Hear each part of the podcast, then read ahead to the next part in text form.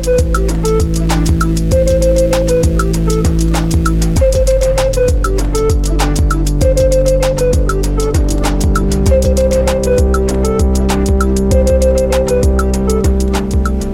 and welcome to Hometown Glory. For our 30th episode of season two, we have a full house. It's a Coy's miracle on a par with Tottenham Hotspur claiming a clean sheet.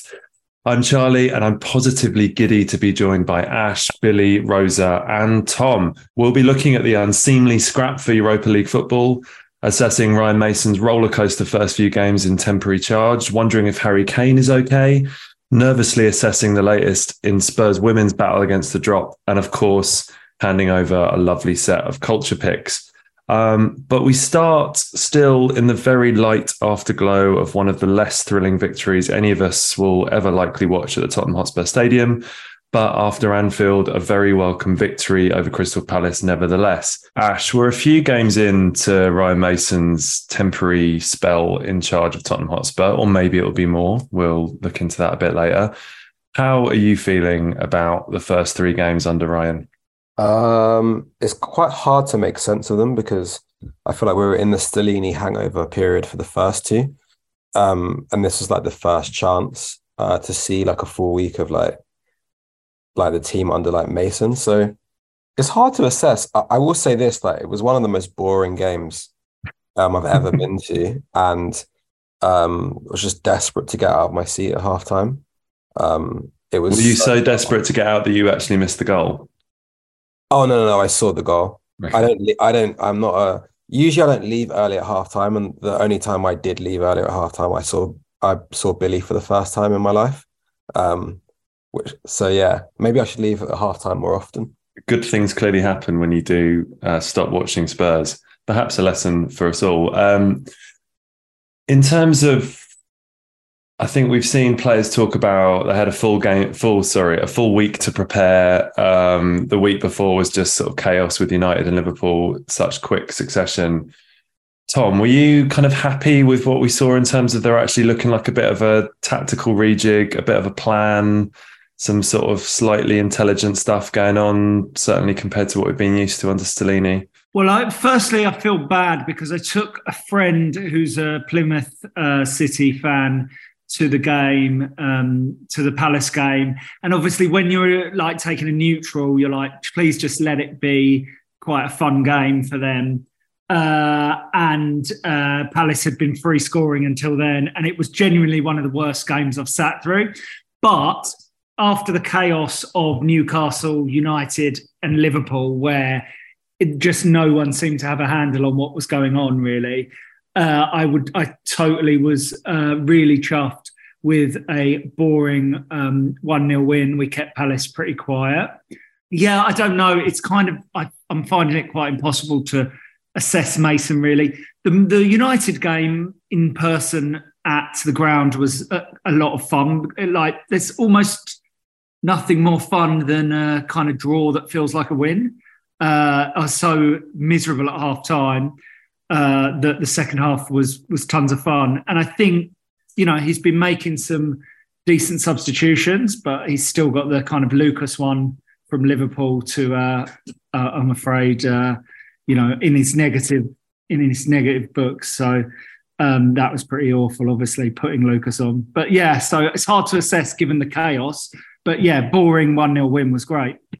Um, Billie, I feel like we have to come to you about for a sort of Emerson Royal heat check because not only did your man return, but he returned in a new position and arguably put in a man of the match performance in a role that I think it's safe to say all of us would quite like to see him um, have a little spell in, right?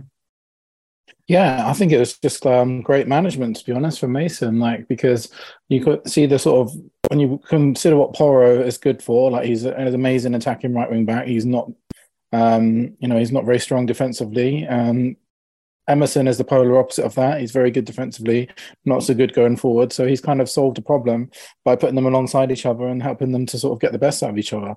And I think because of Emerson's amazing sort of, you know, um, defensive solidity and a really tough opposition. You know, Palace front three could cause problems for anyone in the league. They're uh, fantastic. Um, you know, any defense in the league can have trouble with those. Um, Porro was allowed to get forward, and that's ultimately how he scored the goal. So, yeah, I would like to see that for the rest of the last three games as well. I think that's definitely an experiment worth trying to move. Um, and I know we'll talk about Mason a lot more later, but I just think that's um, you know that's one of the most things that I've been impressed with is he's making big calls and so far getting a lot of them right. Like dropping Dier, putting Emerson mm-hmm. right centre back. These are big, big calls for a new manager to make. Um, and on Saturday they paid off.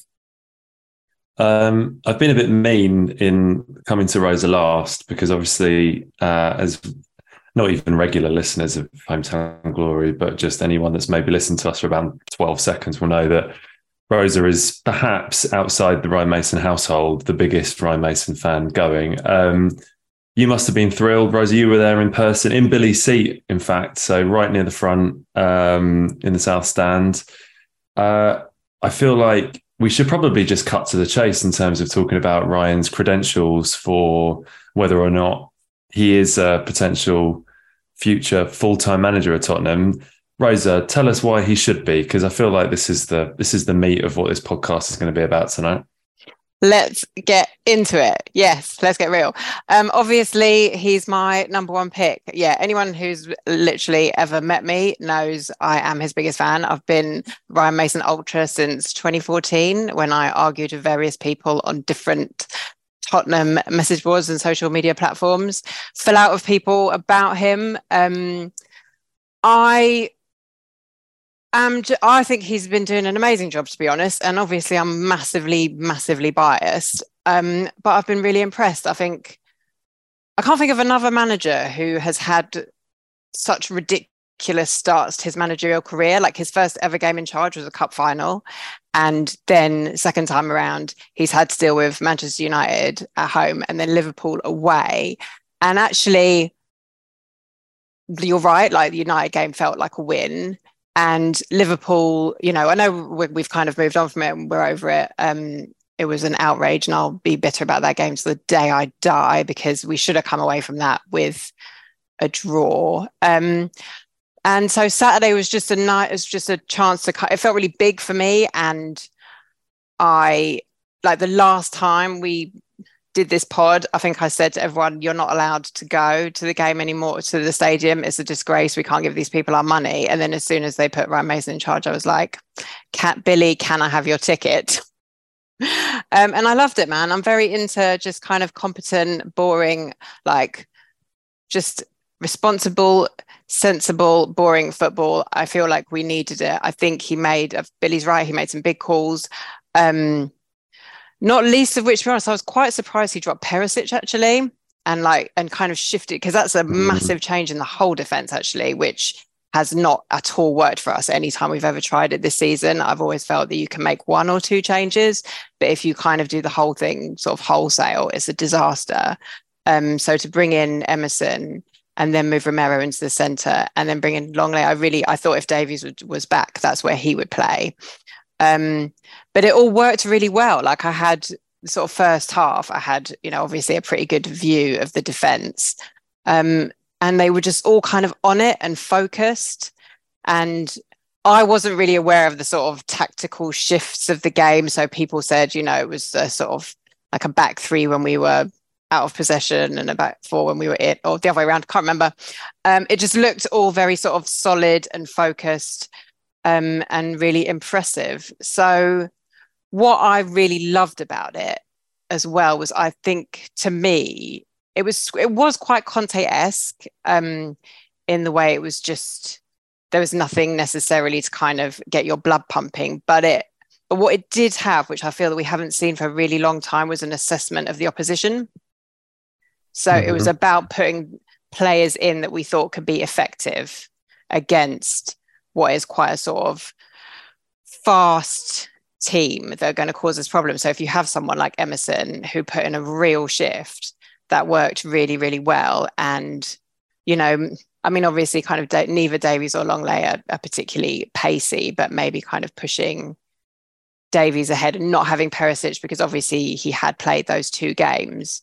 And Um, also, I mean, fair play to Clement Lenglet, who I think did the second best thing he's done in a Spurs shirt after Yeah. his goal against Marseille with his little rugby tap tackle to take down uh, a sort of flying Wilfried Zaha who Yeah. was about to get in behind. Like, legit, I thought that was like a really clever, selfless sort of bit of defensive play that you take the booking, you potentially dislocate your shoulder.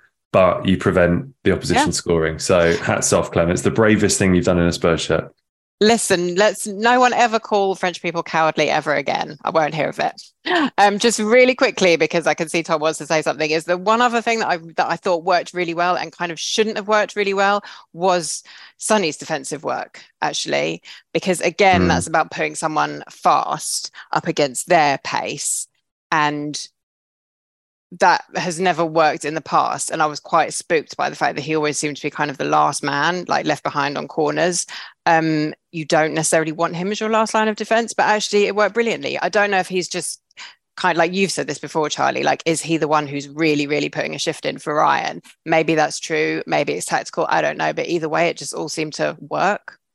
He did one amazing defensive header when Palace were about to break, I think from a corner actually, and he managed to sort of just get his head. Yeah. And like, Head when would in you have ever seen that under Yeah. literally any manager? So, Um, Tom, over to you. I was just going to say that the Perisic call was really big, considering that Perisic was probably our best player against United and Liverpool, or at least Mm. In the second half of both games when we decided to play. He, I think, he's been on really good form recently, um, and get you know, is getting loads of assists. I think Charlie, you said the other day that he's up to twelve assists now. 12 in all competitions. Yeah, it's pretty good. Decent, really, considering the kind of slow start that he had and the Mm. frustrations that we felt about Perisic. Um, yeah, so I, I when he when we were in the pub before the game, uh, Rosa and with Rosa and Charlie, I was um, I was shocked when he, he dropped Perisic, but it worked out brilliantly. And you're right, he did seem to pick the team for the opposition, which Mm. when you look at games like Bournemouth and uh, Newcastle, just hasn't been happening. Um, here's a question. Rosa is obviously very much pro Ryan in terms of him getting the job properly. I don't know that the rest of us are quite there yet. I'm going to go around and ask everyone is there anything, Ash, you first, Mason can do with the next three games that would have you thinking, yeah, do you know what? He's my top choice. Let's get him. Let's get him properly. No, nothing. There's Mm, nothing. nothing.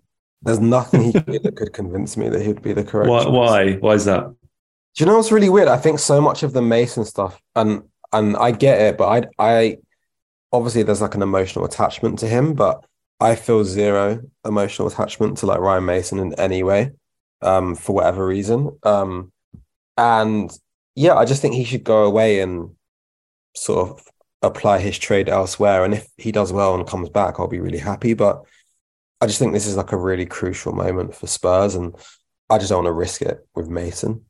Like Okay. at this stage, that's just how I feel. Sorry, Fair Rose. enough. Rose has left the podcast. Uh, she hasn't. She's still here. Um, Billie, is there anything Ryan could do for you to get on board the Rosa the Rosa train? Um, no, I don't think so. I'm in the same kind of boat as Ash. But having said that, I do. I I have been really impressed with some of the things that have happened so far. I think the thing for me is is, is he's 31, and I feel like if we do it now, we kind of wasted an opportunity to have him as manager because if it goes wrong, then you know, it's, it's such a waste of. It's basically like if you look at what happened with Lampard and Chelsea, like it was too soon. You know, Gerrard he came to the Premier League too soon. I just worry that that might be the case with Mason, and um because he could actually go away for like t- literally 10 years and he'd still be a young manager when he came to us. He's only 30. He's, he's 31 years old. Like, um, I've been really impressed with like I just uh, I'm impressed for two reasons. One, I, I kind of feel like I love the way that he talks about the club and stuff. I love that, and I love that we're having a bit of tactical innovation things. And like um, when Kane was talking about how they um, without the ball they were playing 4-4-2 and with the ball um, they were playing 4-3-3 with a bit more possession than what they're used to. Um, I, we've just been so starved of that for like three years. Had, haven't had any kind of tactical innovation at all. Um, so I really like that. But for me, rather than being number one choice of our manager now, I think it's solidified the fact that I would love him to be our manager in the future when he goes somewhere else. Um, so I, I definitely think you know it, it can, if he continues to act in the same way that he is doing, I think it would be great for his career. But I just don't. I think it's too soon um, to happen right now. But you know, I've been very impressed with him so far. Okay, good answer, um, Tom. Yeah, same. I'm afraid. I love Ryan Mason, but I do think it's probably too soon. I think what's encouraging is he's made some brilliant subs, um, especially, and you know he seems so smart. But and and also actually worth mentioning, he's worked under Conte and Mourinho, um, and hopefully has soaked up a lot in his time at the club. But I think what would be heartbreaking is to kind of give him the job and then him be sacked by Christmas, you mm. know, um, and to have kind of killed off his managerial career before it's even started. So I'd love him to go to the Championship or League One and come back in a few years. And yeah, like Billie said, he's 31, 32. Uh, he's got um, he's got time. I think yeah, I'm I'm similar. I, I think that I wouldn't be if there's a world in which he does get the job this summer. I'd absolutely like get behind him. I love him. I think it would be exciting on lots of levels. I think my fear is that it wouldn't force the club, particularly Levy, into actually changing. I think he would be a sort of easy figure for them to foist club signings on. I think the reset that we need can only really happen if they get in a sort of sporting director and a coach from outside the club who have nothing to do with Tottenham and we sort of start from scratch. Um, but there was one other question. I saw someone tweet. Rose has got a hand up. Of course, you get a you get a right to reply here, Rose. We've all just sort of pissed on your chips quite dramatically. it's fine. I was fully, fully prepared for this because I know you're all dead inside. Um, I just totally disagree with you all. Uh, surprise, surprise.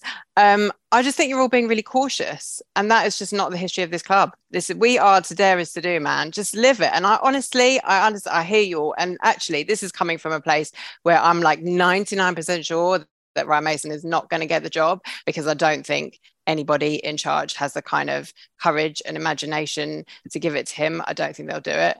Um, so I feel sort of free to say whatever and not really think too hard about the consequences. But I just feel like I want to go for it and just be brave. And it's kind of hilarious to, to try to compare ourselves to like Barcelona or whatever. But you know what? Sometimes it fucking works, man. It just works. And this is not someone who has just retired from playing either. This is someone whose career was like brutally cut short. And so he's had to go away and do something completely different. He hasn't, he is 31, but he retired like several years before he should have done. And he's kind of had to spend all of that time thinking about other things and getting a completely different view of life that most footballers, to be honest, don't get. And I don't I, I don't agree with the sort of Lampard and Gerrard comparisons because maybe they just didn't have it, man. You know, maybe they just didn't have it. They couldn't cut it at this level. Like he's literally already done it. And he's coached us to several wins, which actually not everybody can do because we've just seen it. We've seen Stellini not be able to do it, no matter how long he'd been in the business. He couldn't do it. So and to do it at Tottenham Hotspur with the chaos that we've been in this season. And actually, every time he stepped in, it's been completely chaotic. And he's just always been able to bring a sort of a level head to the proceedings. So, you know, I am a very sentimental Tottenham fan, and that's just that's who I am, and it's fine. Like if you're not, um, but I just I've got to say, like I do, I understand that everybody kind of wants a more known quantity, but I don't care about that. I just I want to love, man. I just I just want to feel proud again and that means more like if I think, oh my God, I can't believe I just quoted Liverpool fans, but you know, like that first season when Pochettino took over, that was like one of the best times of my life. We didn't win anything. We didn't even look that good for most of the season, but we just felt good about the team. And I feel like this is all just trying to not waste Harry Kane. But you know what, Harry, we can, you know, we can talk about Harry Kane in a minute as well. Like if he wants to waste his career with us, then that's his decision. And I'm kind of over thinking about what to do for him and with him, basically. Well, I mean, there's some pretty encouraging noises coming out of Harry Kane uh, in his latest round of quotes. Um, Yeah, he's That we saw. Yeah, uh, we are a bit concerned, Harry. Um, we hope everything's okay, and you've you've not something's not happened too serious, but it does seem like the maniac is sort of. I mean, what what I think is probably likely to happen, and anyone can jump in and tell me that this is not it, but I feel like you know I think if I was him at this point, I'd probably be quite happy to do nothing this summer, particularly if United are going to blow top four and see how Spurs fare, see who we get in as manager, and see how we get on next season, and then be free to go to a club of my choosing next summer if Tottenham haven't done it. And then he has the complete freedom of movement to pick whoever he wants, which is, of course, completely terrifying for us as fans. And I also reckon Daniel Levy is probably happy enough to take that risk with the greatest player of the club's sort of modern era, in that I don't know that Levy wants to be the guy that sold Harry Kane right now with his popularity on the floor, and is probably therefore happy to give himself 12 months to ensure he's not the guy who saw Harry Kane walk on a free. Um, but yeah, how how is everyone else feeling about the sort of Kane thing? I saw there was a tweet that went around that I saw as I was coming home from work that said if you could choose between Ryan Mason and Harry Kane or Julian Nagelsmann and no Harry Kane, what would you choose? Quick straw poll. Billie, what would you choose? Um, I would go for Mason and Kane um, because you know Harry Kane is everything to me and always will be. But um, I think in terms of the question, I think Harry Kane would choose Nagelsmann over Mason personally. Same question, Tom, to you.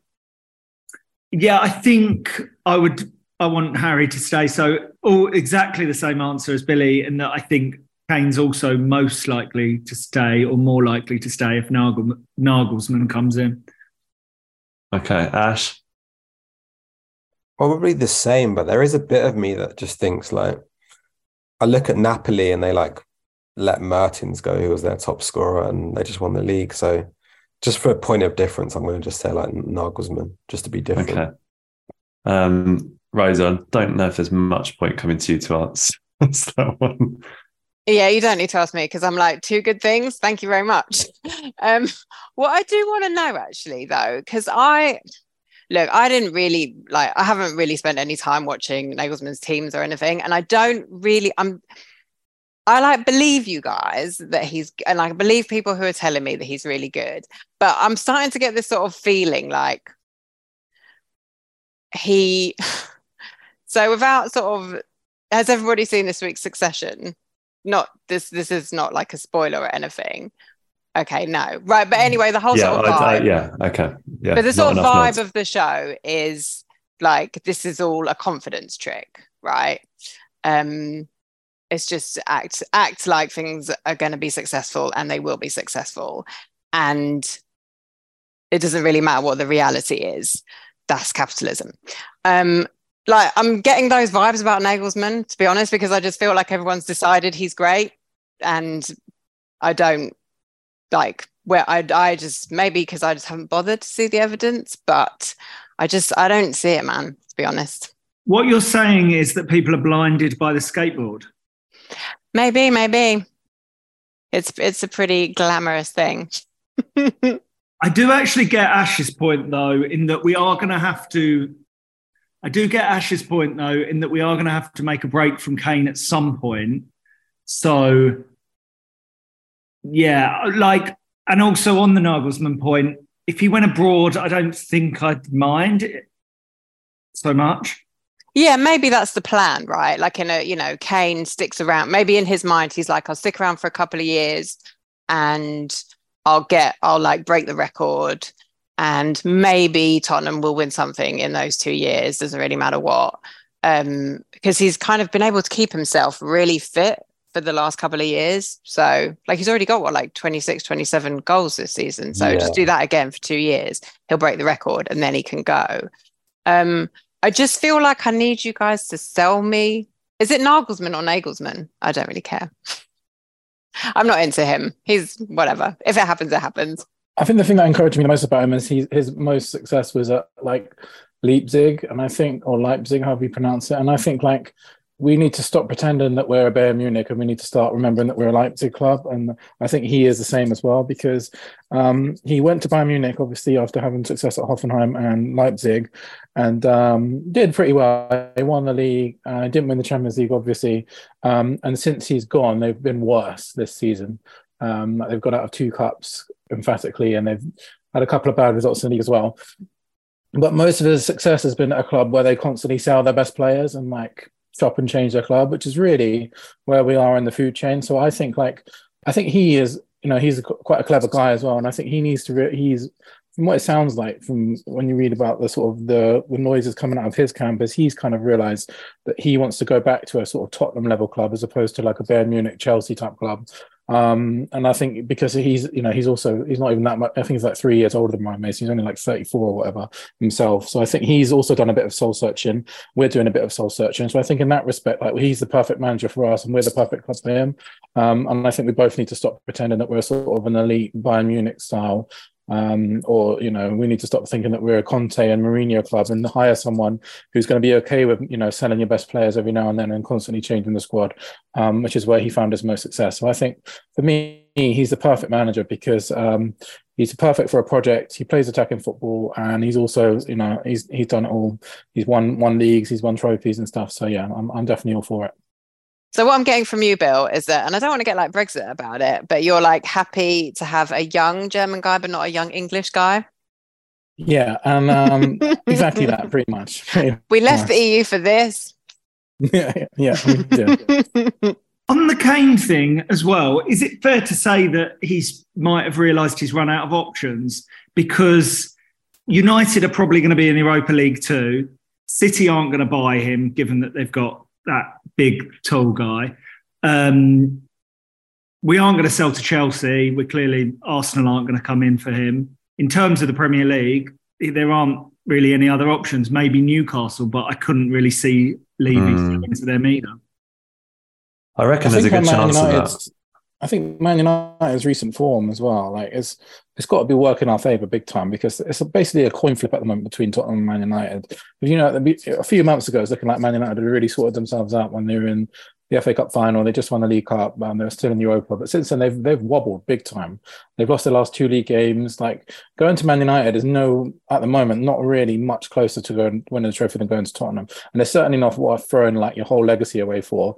I think the only guaranteed clubs, you know, in the world, which are sort of guaranteed trophies, are your Man City, your Real Madrid, your Bayern Munich. Um, so you know, I don't, I don't really see many options for him either. If Man City did come back in for him, um, then you know, I'd wish him well there. But I don't, I don't see the much difference between us and Man United at the moment. Um, especially you know, considering their recent form. They, I mean, they just lost to West Ham at the weekend, so yeah, don't really see it either at the moment. I suppose they have won a cup this season and they're in a cup final for another. But in terms of like are they going to win the title next season? They seem miles away, right? And it's not like they seem that loaded either in terms of like spending what Newcastle and Chelsea and City might be spending. Yeah, it's a tricky one because I guess because I've I've been really laughing at United and thinking, oh well, you know, if something good was going to come out of that horrible day at Anfield, then um, at least maybe Liverpool sneaking fourth from United would be really funny. But I guess they have lost like their entire central defence. So that kind of hasn't really helped. You'd have to think that once, you know, I don't, you know, I don't, I don't want them to be any good. I really like, do not like Ten Hag, and I, you know, firmly believe that he's a fraud. Even you know, and I'll bang that drum until I'm sort of hilariously proved wrong. But um, you'd have to think they'll be quite a lot better next season. I think so, but are we talking about Kane leaving this summer? Because I don't see that. I think the only way he leaves is on a is on a free transfer. Like he's not going to go this summer. Like there's just like no clear options. I just don't. I just don't think Levy can, as I said earlier, I just don't think he can sort of countenance being that guy this summer when there is so much like anti-Levy stuff flying around in a way that it's never flying around before. I just don't know that he'd want to put himself in that. Yeah, losing position. Kane and then like having Pochettino like show up at Chelsea, like you can't that you I can't PR you. your way out of that, I guess. I, I, hear you, but like I don't think he cares. And I I honestly don't think the Levy out thing like is even close to gaining like the required momentum that would like really affect like Levy or the ownership to like change course in any way. I think he's going to just like continue down whatever path he chooses because I just don't think he's that bothered about the opinions because it doesn't doesn't change anything. Yeah, I, I agree. I don't think he's that bothered about opinions. And what I actually think is what he's probably thinking is, um, and it's probably a little bit of delusion on his part, is that he's probably thinking if he keeps Kane for this year, he can probably convince him into signing a new, new deal. He probably in his mind believes that we're definitely going to get the right um, director of football and the correct manager. And let's hope that we do. And then I don't think finances will be an option, um, be a problem for us. I think we we will offer Kane like probably ridiculous money. I wouldn't be. I mean, he's on two hundred what two hundred grand at the moment. I think we would we could offer him you know any kind of money that he wants. We could offer him like upwards of three hundred thousand a week, and it'd be worth it. And I think Levy would also happily do it as well. Like he's worth an in, you know an invaluable amount of money for us. There's no you can't put a price on what he's worth. So I think what we'll do we'll, we'll keep him for a year. Hope that we get the manager and the DOF right, which Levy will back himself to do, and then think see if we can convince him to re-sign in another year. And I think that'll be Levy's plan, to be honest. I remember when Pep made his the Harry Kane team comment, right? And being like absolutely infuriated by it and going, get fucked. We've got Dele and we've got Son and we've got Eriksen contributing. But this season, it's true, isn't it? Really? Mm. When you look at the proportion of our goals that he's scored and the way that our defense has been a shambles, I mean, our goal difference is disgusting this season. But yeah, without those 26 goals in the league, we'd be absolutely screwed. So I think you're right. I don't think we can take the risk of selling him and bringing in a new, even if we spend the money on a on a striker we think is going to get 20 goals a season. Um, there are no guarantees, are there? Except with Harry, where he gets 20 to 30 goals in the Premier League every season. I mean, we're also talking about his best season since 2017, 2018. So we're talking about a really bad Spurs team, but to be glass half full, if we can sort our shit out this summer and we and Sonny can get back to being the guy from last season rather than this, which he has showed some signs that, you know, this season is hopefully a one off you know, the idea of having this Harry Kane, who is this prolific, but is now also like a master playmaker and has just got that, you know, intelligence to put the ball anywhere he wants now and does seem to be sort of stepping up as a leader.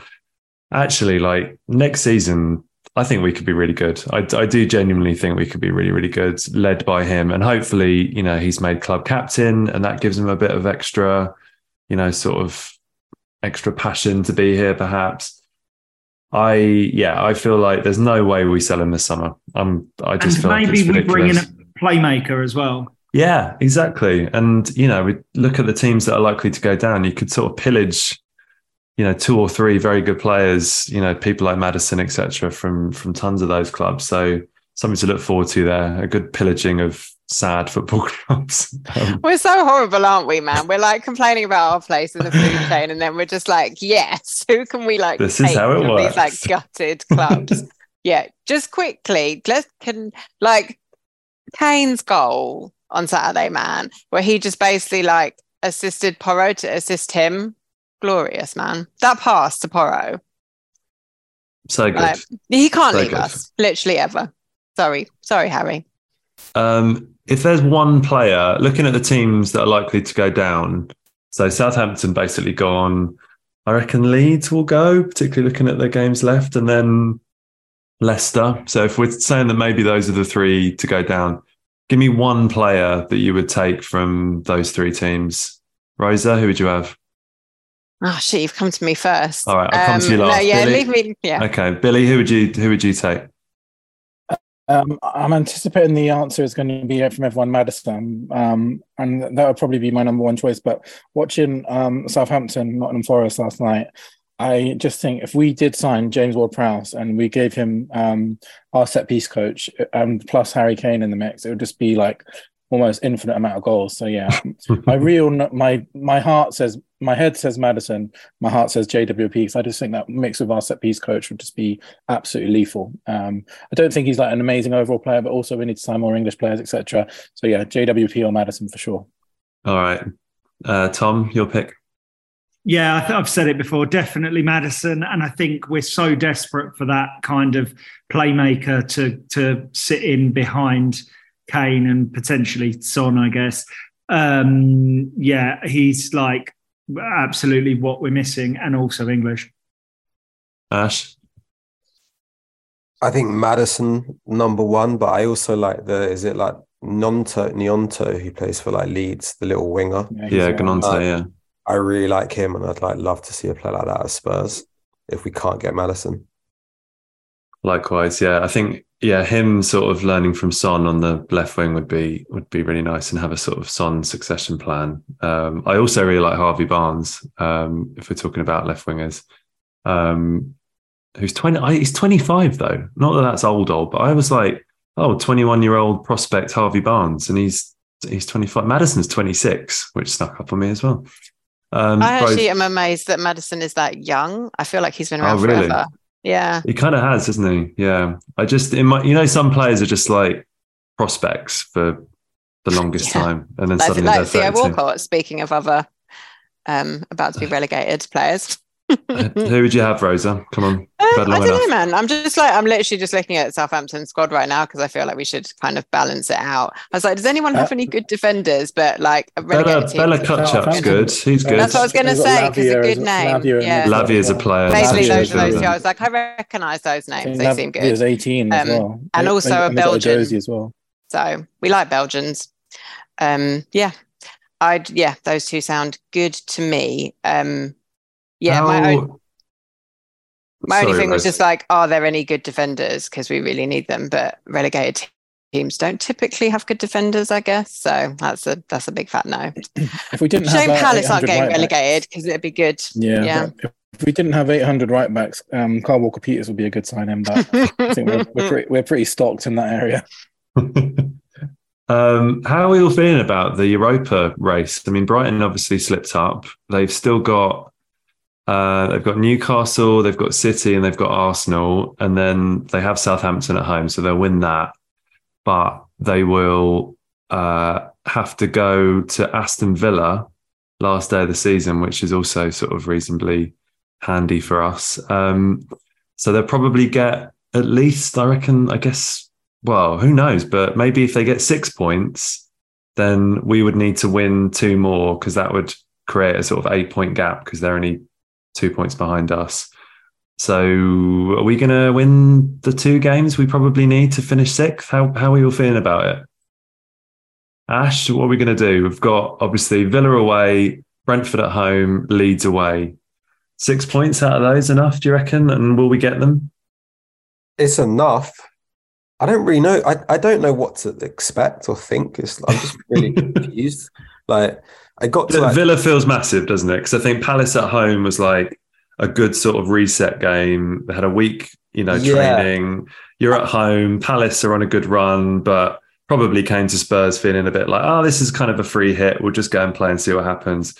Villa are obviously gunning for Europe. They're yeah. right with it. Us, we've been terrible away from home. This feels like the big, big Ryan Mason test. Yeah, and I want to stop Villa because like they're just getting too big for their boots. And I remember like when Emery went on that like Arsenal run that was like 20 games unbeaten and it like fell apart. And this he's gone on this run now and then they've like lost. And I'm hoping that's going to be the beginning of the end for like the Villa resurgence. So it is a massive test. And maybe listen, maybe like Rose is right and like Mason's like a tactical genius and just like schools Emery. Um, maybe I've got it wrong. You have. You obviously have, Ash. Is anyone feeling confident about the Villa game? Because I feel really, really, really scared that we're going to get run over again. Um, Billie, how are you feeling about it? Yeah, I think we'll win it. To be honest, um, they have hit a bit of a wobble. They lost the last two games, and we're we're pretty decent there. To be fair, Villa Park, we have a pretty good record there. Um, and I just, I just, yeah, I just think like we're we were a team that just desperately needed to go back to basics, and I think Mason has done that. And I just think mm. like the form that Kane is in at the moment, he's like those three teams that we've got.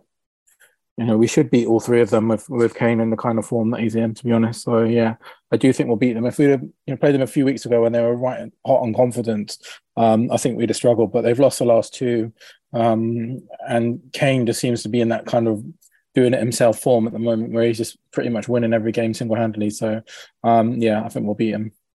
Famous last words, but Watkins has gone quite quiet, hasn't he? Um, They all But have. yeah. They've not scored in two games, Villa now. other I times don't, know, I don't know why I said that out loud. I'm just. Yeah. uh, Other times I've seen them this season, they've been brilliant. I'm still furious they didn't beat Arsenal in that game where the ref Oh. just played, kept playing until Arsenal scored the winner in the 98th minute.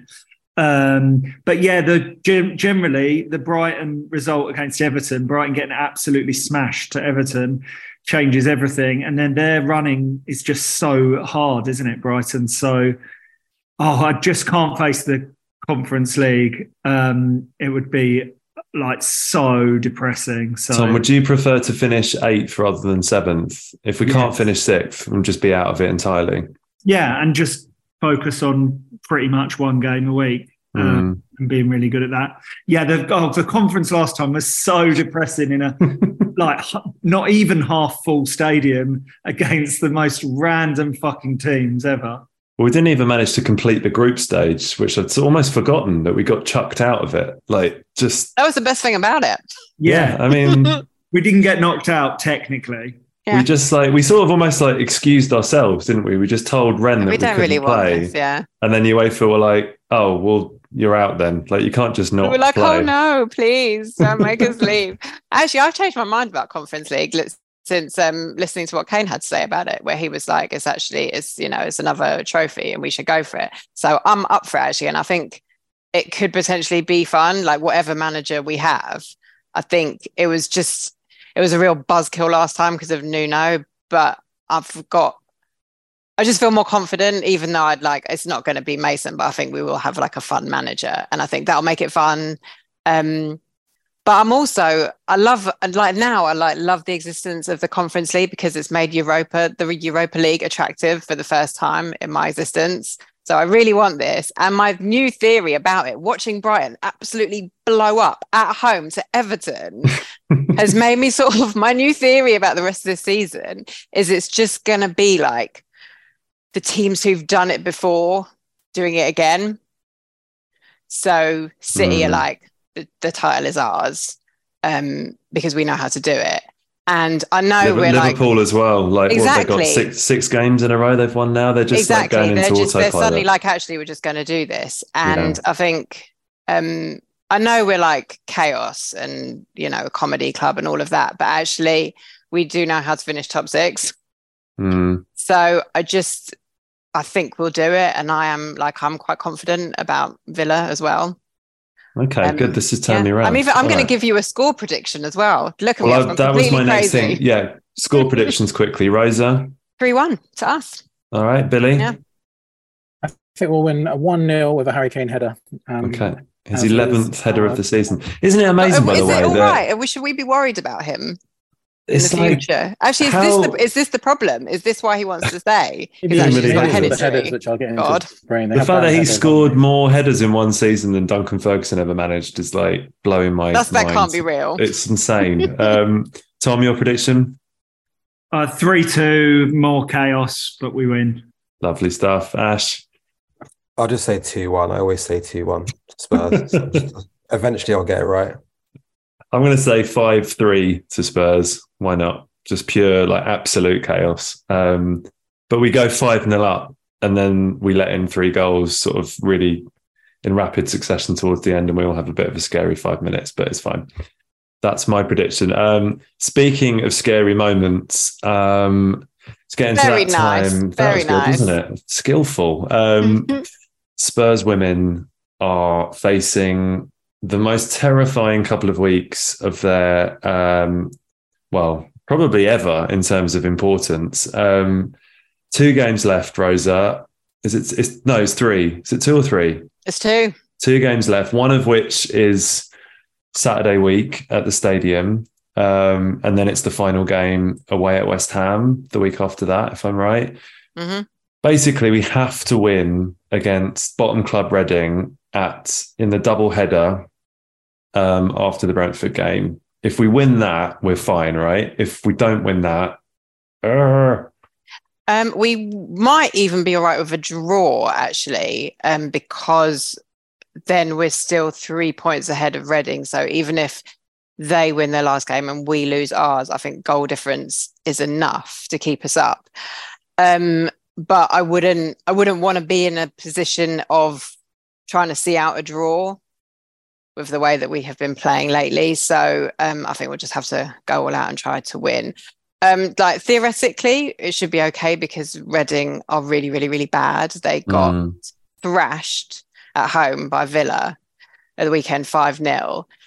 And we actually managed to draw with Villa. So you would think, you know, based on that, it'd be all right. But they've fallen off a cliff, Reading. They they started they have, reasonably well apparently like i didn't realize this but i think there's been like sort of quite a lot of kind of behind the scenes maybe not drama but i think they're paying the price now for sort of a lack of investment because i think because they've always been in the wsl i think they've been quite a sort mm. of big women's team traditionally but it's all kind of gone to pieces basically. So i think that's why which is kind of really sad for them but good for us i guess. Um i just I think if we do it, it's literally just going to be because of Beth England's goals. I can't see, mm. like, I've sort of given up on. We played really well in that draw against Villa. And then when I went to the stadium to see us play against Brighton, um, whenever it was the week before last, we were so poor, man. We were just so poor and we looked really frightened. Um, like Leicester had just won, but you could see that the fact that they'd won had kind of given like Brighton some energy and they were just going to go for it. And we looked absolutely terrified instead. And we were quite not sort of lucky to get a draw, but like we could have, I mean, we could have won. We could, it was one of those games that we could have won it. We could have lost it. Um, so by the end, I was quite relieved that we, we left with just a draw, but we should have, we should have been going all out to win and we didn't. And that's really kind of worrying to me. And then we went to United last weekend and lost 3 0. And like the result, you know, that wasn't unexpected, but it was like we just kind of went to lose basically the way like the manager was talking about it beforehand, as if it was like a free hit. Um, didn't matter, and it was just like, okay, fine, it doesn't matter. But it, mm. in, when you're in a relegation fight, every game matters. Yeah, so you can't act as if it's just is nothing. And then she kind of took um, she took Ash Neville out because um, she was she's one booking away from a suspension, and then um, Eveliina Summanen was out as well. And I don't know why that was, whether it was a similar situation or possibly a slight injury. Um, so you'd have to think that she'll come back. So I sort of, you know, in the way of kind of trying to manage the squad, I understood it, but I don't think just kind of giving up on a game mm. before you've even gone is it's it's just it doesn't set a great it doesn't give anybody any confidence basically. So it means we're going into this game and i feel probably more frightened than i should be because i think like we're quite bad but reading are worse. But it's not out of it's kind of not beyond the realms of possibility that they could get like a yeah, you know a free like result. A, they and could yeah feel, do you feel like it's a good obviously it's the first double header at the stadium. The men play first and the women afterwards. Yeah. Like I'd, I'd, be really intrigued to see how many people stick around. Um, you know what the vibe is from those that do stay. Is everyone going, by the way, to at least the Brentford game?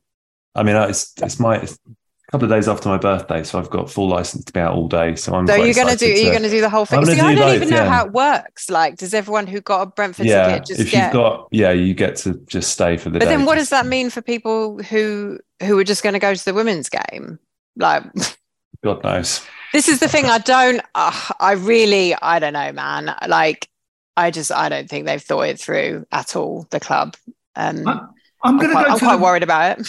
I've got a ticket for the Brentford game, but what perturbs me a bit is that the men's game kicks off at twelve thirty. mm mm-hmm. The men's game kick. Uh, the women's game kicks off at four fifteen or four thirty. Yeah, four fifteen. Yeah. So uh, it's a kind of full seven hours in the stadium or something. Six, seven hours in the stadium. The gap, the gap feels a bit too big to hope that enough people are going to stay around. I reckon, and they're not just going to like go for a drink in the stadium. People. I don't know, not, like not to be cynical, but there's you know, does he just want a captive uh, beer beer drinking audience for for as long as possible? You know, I don't know. I, I, guess it's to do with the kickoff times, but that's a long gap between the two games. Mm. I, um, I guess after the men's game, there's going to be the sort of parading around bit. Oh god, so yeah. that Jesus, will I can't believe we're at that point. I mean, I I can believe at that point. The season's been going on for years, but yeah, you're like, oh my god, finally we're here. yeah. Um, and we still can't sleep peacefully because it's still not fucking sorted at the top of the table yet. Um, uh, yeah, I'm really worried about it. To be honest, I don't want to be. This is the thing. I'm. I just. I don't want to be negative about it, but I just. I don't. I don't know what they're thinking. Do they think that everyone's just gonna stay, and then what? You'll just have like thousands of like pissed up men cheering on the women. I don't know, man. Well, they did do it I'm- before. They did it for the when there was a North London Derby preseason friendly. They didn't didn't they do a North London Derby double header friendly oh, thing Oh, did at they? the stadium? Did it work? But no one stayed for the women's game. And Right. I feel like you almost have to do it the other way. I don't know. Do you do it the other way round so that but then people wouldn't get there early? So I don't know. I think people dunno. would get there early because they're there anyway.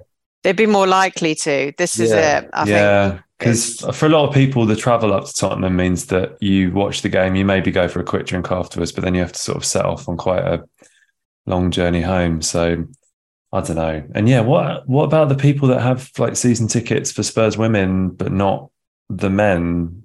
Yeah. I don't know. All Like, what as- if I as just ever- also like what if I because I was just going to go to the women's game. So Mm, what if I? Well, you can't, Rosa. Yeah, I can't. Basically, I can't. Like if I can't. Yeah. So if I don't want to get a ticket, I don't. I. just- It's not great. I don't think. I think it's all very. I just hopefully it will be okay, but I just I don't really want to be hoping anymore, and I'm not. Yeah. It's This very, is it not feels good very high vibes, risk, man. doesn't it? It's it feels very really- high risk, and And they've not. I don't be- think they've thought it through. Mm. Um, and I'm they just not, need to they just need to get to the end of this godforsaken season even more than the men don't they like this they just need to somehow ride it out the next couple of weeks and They just see do, but I think it could have been really. I think they could have made some noise around the fact that um, would they really the women really need support, and I just think there's so much shame for some reason around the the fact that the women are not doing very well or we don't get enough fans, and it's almost like they don't want to draw attention to it, and it's just like actually just tell people that they need to be there. This is important. And if they don't think it's Mhm. important, then they won't show up. That's fine. But I just, I- don't really think anybody should be embarrassed about it. I mean, the club should be embarrassed about fucking it up. But, yeah maybe they'll just um maybe they'll just lock the doors and Yeah. just no one will be allowed to leave after the men's game and I won't be able to get in. Will let me in? I just want to see the women. Just want to see Beth England one more time, please.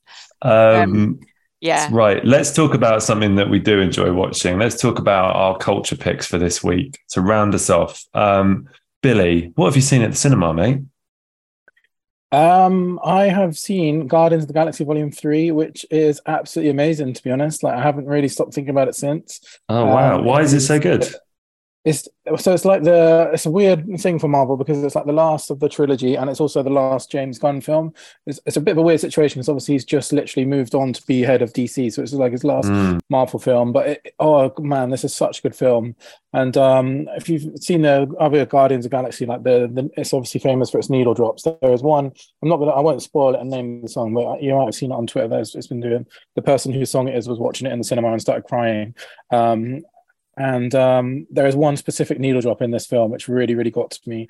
Um, yeah, so I was really, really impressed with it. And um, the other thing that I've been watching as well is Colin from Accounts, which is a Australian comedy on BBC iPlayer, and it's all on iPlayer, and it's absolutely amazing. I've only seen actually seen the first episode, but I'm like I can't wait to to watch the second one tonight. And um, it's really it's one of those weird ones. It's called Colin from Accounts, so you don't really realize why until the end. Which again, I won't spoil, but it's not about a guy called Colin, and it's not about anyone who works in accounts, but you will see why it's called that by the end of the episode. So yeah, and that's just like it's one of the funniest comedies I've seen in ages. It reminds me a lot of um, Catastrophe, which is a show that I really really like, um, and it's actually written by a husband and wife in Australia.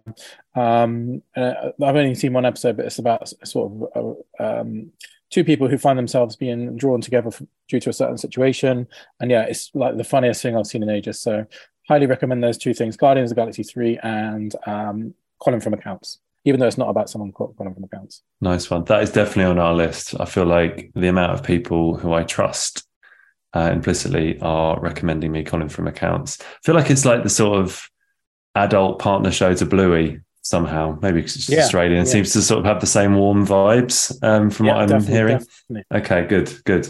Um, Ash, what have you been up to culturally, mate? Um, I've listening to two albums, like the first by this new artist called Jim Legxacy, which is really good. And like everyone seems to be like talking about him, like young kid from South London. Um, and apparently he's been like doing a lot of production in the background for Jack Harlow.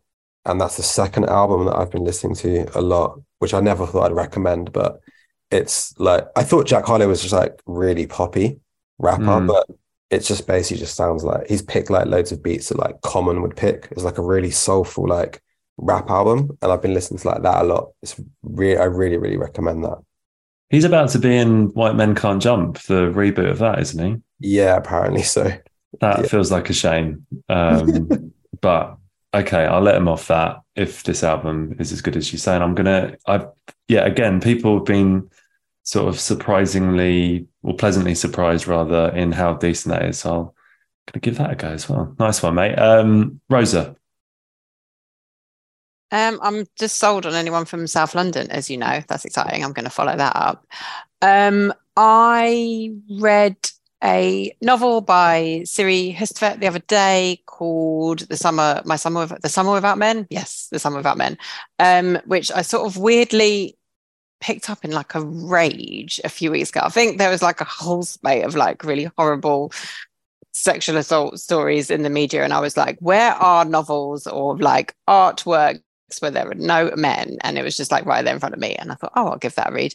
Um it doesn't it's, that's not really how it kind of plays out at all. It's about this uh, woman who has a breakdown after her husband leaves her and then she goes to stay near her mother who lives in a retirement home and then makes friends with this younger mother next door who has two small children and teaches po- a poetry class to these sort of preteen girls so yeah, I guess loads of women in it at different stages of their life. And it's quite slow to start, but man, it is so kind of thoughtful and funny and wise. And I really loved that she's obviously a person who pays attention to other people and specifically like knows what it's like to hang out with small children because of the funny things that they do and the funny things that they say. Um, Siri Hustvedt in herself is also like an incredible person. She's a polymath. She kind of she writes and she talks about art and poetry and i've read some of her essays as well and i'm sort of in this zone right now where i'm kind of half tempted to just go track her down in new york and say can i be your disciple do you mind would that be weird so yeah she's she's just incredible maybe i'll just read everything else she's written instead the campaign begins here, Rosa, Yeah. for you to um, become her sort of. why not like they Yeah. must you know need people right Absolutely, Yeah. absolutely.